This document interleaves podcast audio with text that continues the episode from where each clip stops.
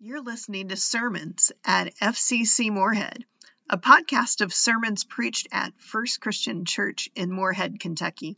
A congregation in the Christian Church Disciples of Christ tradition, we are a faith community seeking to live out Christ's call of hospitality and shalom.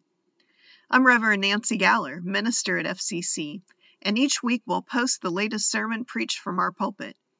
Most weeks you'll hear my voice, but from time to time, you'll find guest preachers on this podcast, too. Thanks for listening.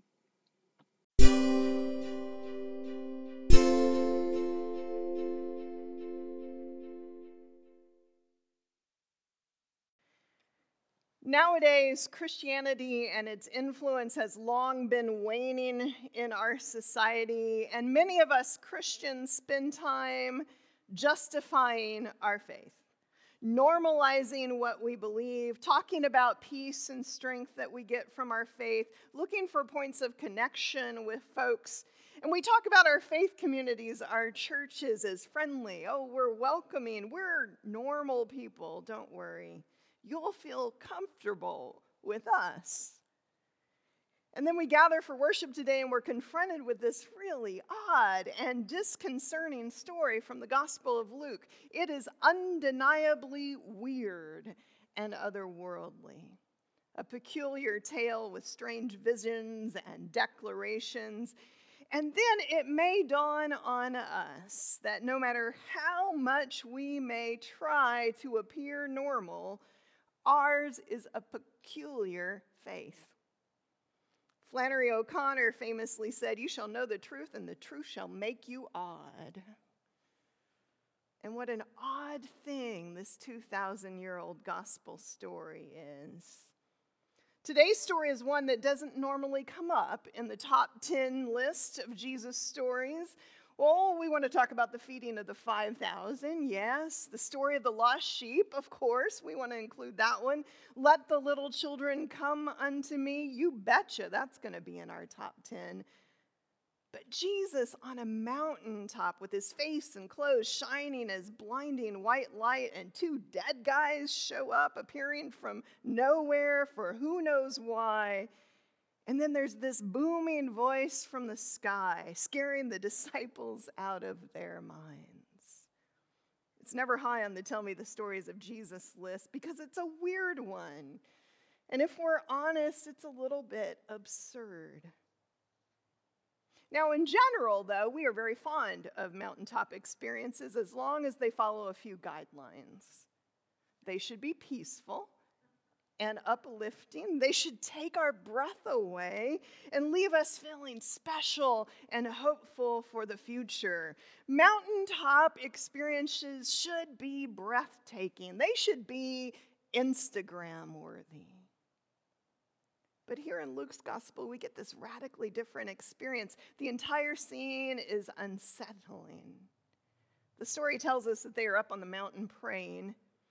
Well, Jesus is praying, and the disciples are in that trying to fight off sleep phase, shaking off the drowsiness, barely awake, and suddenly their tiredness is pushed aside as a scene unlike anything they have ever had before unfolds. The disciples see the glory of Jesus in dazzling light, and two figures, Moses and Elijah, are mysteriously there with him. The word for glory in the Hebrew, not in the Greek in our text, but in Hebrew has the meaning of heavy or weighty. To be of great substance is to have glory. One scholar puts it, God is a heavyweight in this story. But glory is not a term we use much nowadays. Glamour, perhaps, power or charisma, certainly, but glory? I mean, what does glory even look like? I didn't bring my bulletin up here. I invite you to turn to your bulletin, to the front page of your bulletin, and there's a copy of a painting by Titian. It's an altarpiece in the San Salvador Church in Venice, Italy.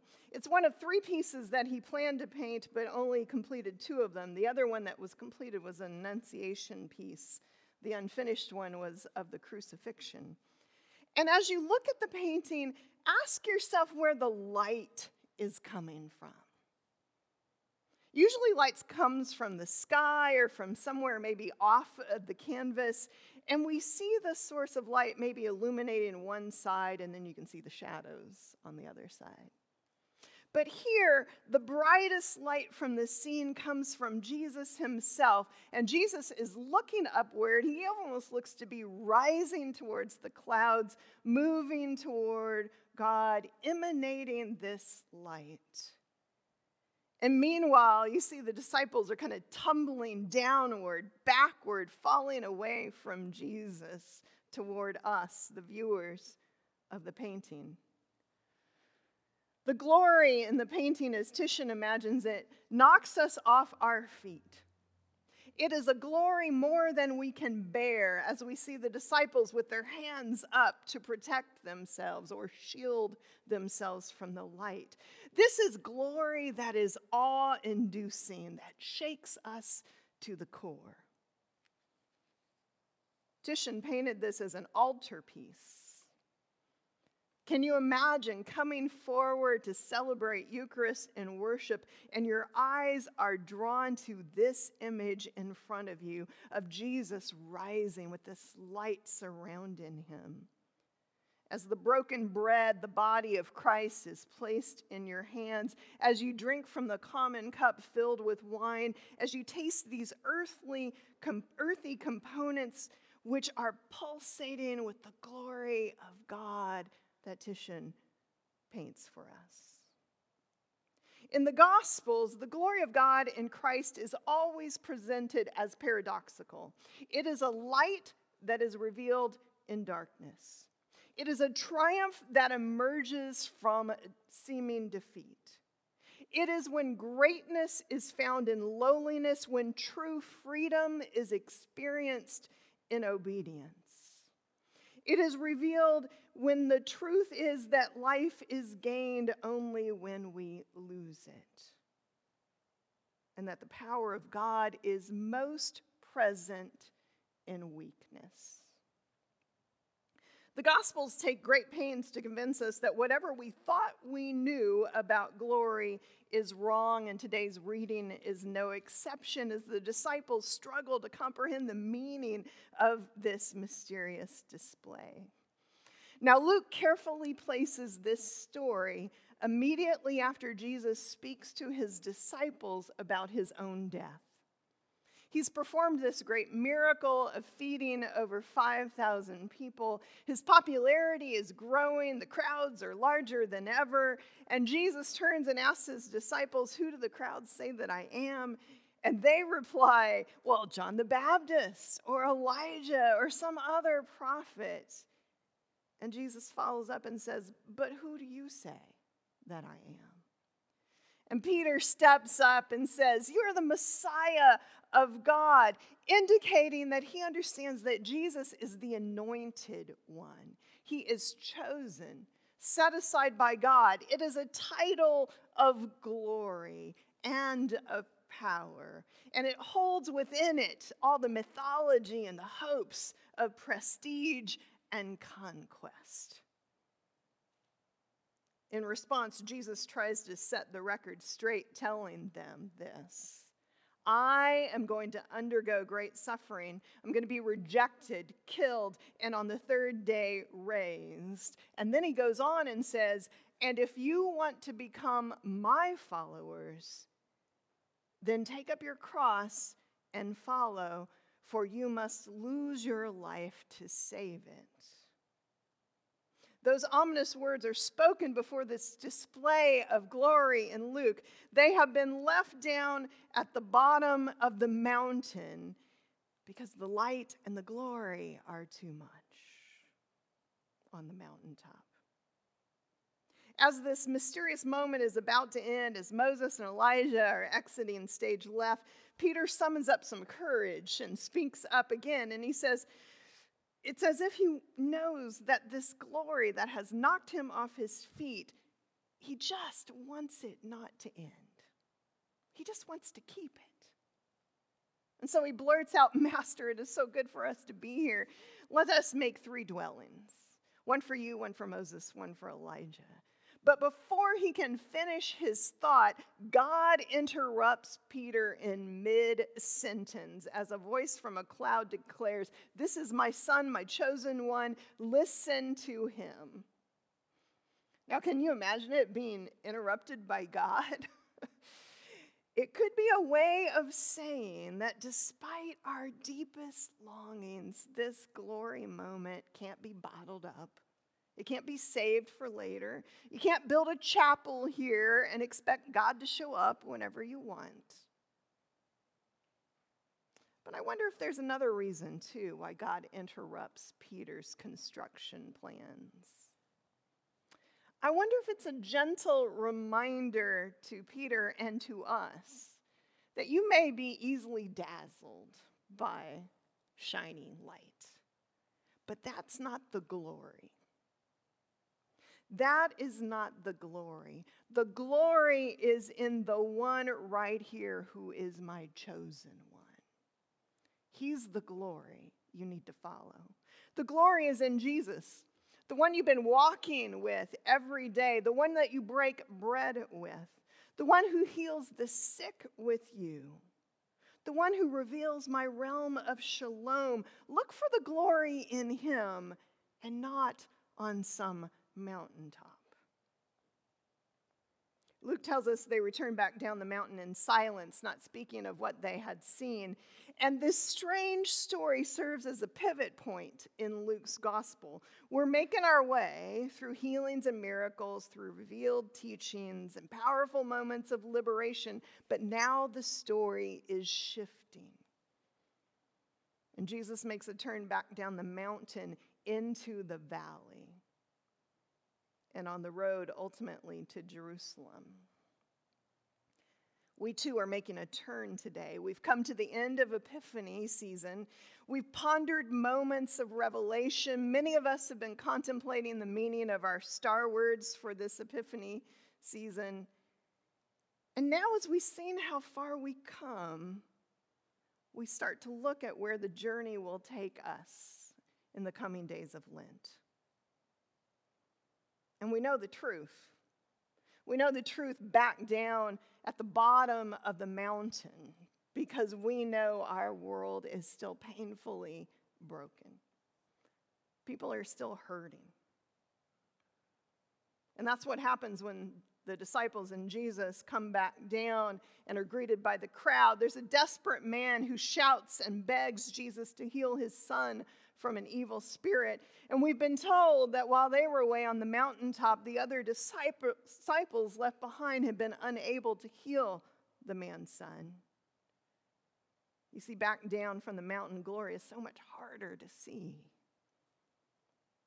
Responding to the man's request, Jesus heals the boy, gives him back to his father, and Luke tells us all were astounded at the greatness of God.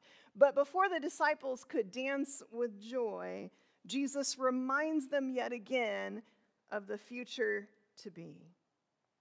He says, "Let these words sink into your ears. The Son of Man is going to be betrayed into human hands." Jesus offers them a harsh reminder that glory does not come without cost. On the corner of 4th and Walnut Street, on what is now Muhammad Ali Boulevard in Louisville, Kentucky, is a historical marker to Thomas Merton. Some of you may have seen it. Merton was the Trappist monk who lived at the Abbey of Our Lady of Gethsemane. And the plaque marks an event that Merton wrote about that happened to him on March 18th, 1958. It was a revelation of sort, and he wrote about that moment that, quote, "He was suddenly overwhelmed with the realization that I loved all these people, that they were walking around shining like the sun." Now, at the time, in 1958, Walnut Street was primarily a commercial street for the Louisville African American community. In 1958, imagine, before the Civil Rights Act, before the Voting Rights Act, only 4 years after Brown versus the Board of Education was decided, it was a time and place that was divided by race, by prejudice, by economics. But there on that street corner, Merton saw the glory of God's world shining through the ordinariness and the brokenness around him. It was a moment of transfiguration, of seeing the glory that had often passed him by. In Paul's letter to the church in Corinth, which we heard this morning, Paul encourages a community splintered by division to soften their hearts, to find in themselves and in one another the glory of God. He tells them, all of them in this divided church, even those with whom they disagree, that all of them are being transformed into the image of Christ, that through the Spirit we bear in us the glory of Christ. I don't know about you, but I seldom feel glorious. But I invite you to take a look back at that painting of Titian's. This altar piece towering above where the worshipers would come to share in communion together. The primary source of the light is Jesus. It's emanating from the center, the top center of the painting. But there's another light source. Down at the bottom, notice that the back of Peter is illuminated from below and behind, that the leg and cloak of James are also illuminated, and the side and the hand of John that's raised too. There's a light from somewhere underneath, from below. Light from those who would come forward to see this painting in worship. There's glory from us, just a bit, yet we almost don't notice it. As the body of Christ in the world, Paul tells us we are to be points of glory. We are to be light illuminating the darkness. Flannery O'Connor, in her 1955 collection of short stories, included a little tale called The Displaced Person. And the name of the piece harkens to the U.S. Displaced Persons Act of 1948, which eventually allowed for over 400,000 European refugees to immigrate to the United States. And O'Connor tells the story of a family of Polish refugees who resettle in rural Georgia after World War II. She introduces us to Mrs. McIntyre, who is a hard-nosed businesswoman who owns a farm and has reluctantly hired a Polish refugee, Mr. Guziak, who's referred to in this story most often as the displaced person. She's hired him to oversee her African-American farm workers, but she's suspicious of the man, and she's contemplating throughout the story firing him.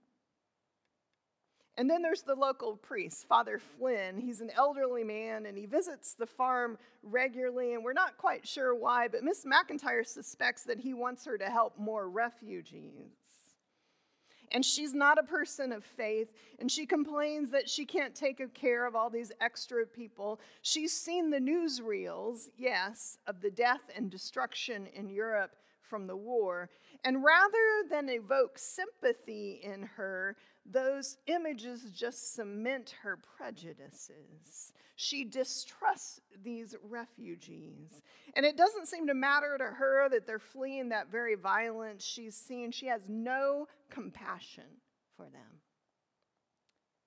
So during one of the priest's visits, she goes on and on about these people and what a burden they are, angrily protesting that she didn't create the situation. And the old priest listens, but his eyes begin to wander behind Mrs. McIntyre to the lawn. And there on the lawn, he sees a peacock. It's the last peacock of a big flock of peacocks that had been on the farm, 20 or 30 of them. The other one she had let die because she complained they were just another mouth to feed. But there's one left, and the peacock weaves its way through the story. It roams about unnoticed by almost everyone except for the priest, who sees the peacock every time he comes to the farm. And in this moment, as Miss McIntyre is speaking, he sees the peacock just behind her stop, curve back his neck, raise his tail, and spread the feathers into a shimmering light. O'Connor describes the scene writing, quote, "Tears of small pregnant suns floated in a green gold haze above his head. The priest stood transfixed, his jaw slack, and Miss McIntyre wondered whether she had ever seen such an idiotic old man. Christ will come like that," he said in a loud, gay voice, and wiped his hand over his mouth and stood there gaping. In the story, Miss McIntyre keeps going on her rant. She's adamant that it's not her responsibility to help refugees. She says, "I don't find myself responsible for all the extra people in the world." But the priest doesn't hear her because he's still transfixed by this peacock slowly walking backward, his head surrounded by this fully spread tail. And the priest mutters, "The transfiguration." Miss McIntyre is confused by this, obviously, as you would be, and she responds, "Mr. Guziak didn't have to come here in the first place." But the priest doesn't seem to see her or hear her, but maybe he does, for he replies, "He came to redeem us." You see, the way of faith is like that, I think. Now and again, perhaps when we least expect it, in places that we are not expecting it, we catch glimpses of God's glory. And we can't help ourselves. We have to point it out whenever we see it, even if we seem a little odd to others, that we see the glory of God in peculiar places when no one else notices. Later on in that story, the priest is back again, sitting on Miss McIntyre's porch, offering her some unwelcome teachings from the church. And he says, "When God sent his only begotten son, Jesus Christ, our Lord, as a redeemer," and Miss McIntyre just interrupts him and says, "As far as I'm concerned, Christ was just another DP, a displaced person." Another displaced person she has no need of. Today we know far too well the world is marked by profound brokenness, by suffering, by needless violence.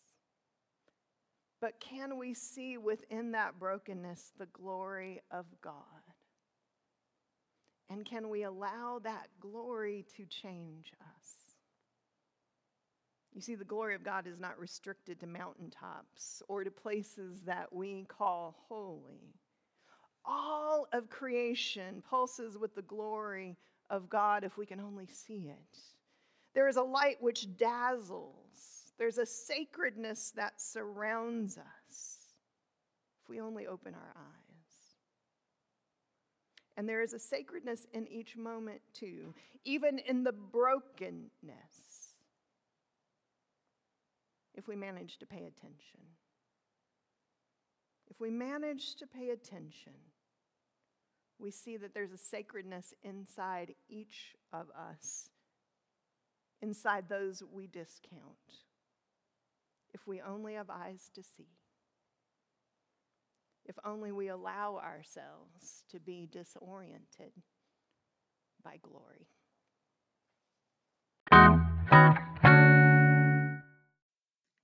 Thanks for listening. We hope you found inspiration today. To learn more about our congregation, you can like us on Facebook or follow us on Instagram and Twitter. Until next time, be well, be kind, and always be the church where you are.